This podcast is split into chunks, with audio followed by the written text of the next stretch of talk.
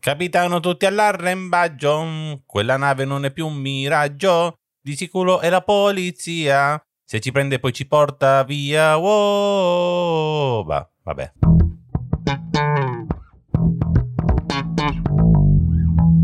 Io sono Ivan Fucile e cerco un modo per diventare ricco e famoso. E questo è Ipoteticast, il podcast che spera di finire il prima possibile. E quindi avete pensato di fare il pirata. Bene. E ditemi che come mai vi è venuto questo pensiero? Sarà colpa di Capitan Uncino e di Peter Pan?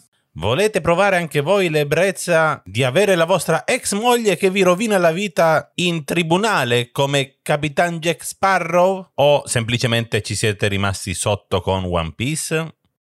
Allora, i tempi d'oro della pirateria erano tra il 1600 e il 1700. Ma questo non vuol dire che tuttora non ci siano pirati. Lasciamo perdere l'idea di tornare indietro nel tempo anche perché voglio vederti raggiungere le 88 miglia orarie sull'acqua.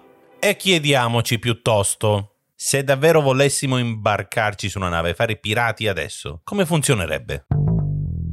Un pirata è, parola della Treccani, un qualcuno che percorre il mare per assalire e depredare, a proprio esclusivo beneficio, navi di qualunque nazionalità, il loro carico, le persone imbarcate o anche le popolazioni costiere contro ogni norma di diritto nazionale e internazionale. Ecco là, un'altra puntata dove sì, spieghiamo come fare i soldi in maniera illegale. Olè, non è incitazione a delinquere, è solo informazione, divulgazione, mettiamola così, che fa figo, eh? Se volete imbarcarvi come pirati o volete creare voi una vostra ciurma, la prima cosa che dovete fare è salutare l'Italia. La pirateria moderna si svolge in altri mari. Nello specifico c'è il Golfo di Guinea, c'è il Corno d'Africa e infine nel sud-est asiatico, soprattutto in corrispondenza dello stretto di Malacca. Adesso momento serio, quindi immaginate che sotto ci sia la musichetta la Super Quark, eh? che non mettiamo per motivi di copyright. Lo stretto di Malacca è un canale che divide la Malesia dall'Indonesia. Questo stretto è tanto famoso quanto trafficato, è infatti un passaggio obbligato per mantenere la rotta più breve. Se vuoi consumare poco, devi passare da lì. Risparmi tempo, risparmi benzina, risparmi tutto. Infatti, due dei tre punti che abbiamo detto, lo stretto di Malacca e il Corno d'Africa, sono quelli da cui passano la maggior parte delle merci che da Oriente arrivano in Europa. Parti dall'estremo oriente, attraversi lo stretto di Malacca e ti ritrovi nell'Oceano Indiano, attraversi il Corno d'Africa e il Mar Rosso, canale di Suez ed eccoti in Europa. Ma una volta lì, come funziona un attacco tipico di pirateria? Le mega porta container hanno pochissimo personale a bordo. Non solo le porta container, ma anche le navi petrolifere, piuttosto che le chiatte con sopra dei minerali. Sono bestioni che vanno dai 350 ai 400 metri di lunghezza, tra i 50 e i 60 di larghezza e hanno una capienza tra i 10 e i 20.000 TEU. Un TEU è un container da 20 piedi, quelli che vedete in giro. 6 metri di lunghezza, 2,5 di larghezza e 2,5 di altezza. Questi bestioni vengono governati in media da circa una ventina di persone. E questo è il primo punto a favore della pirateria.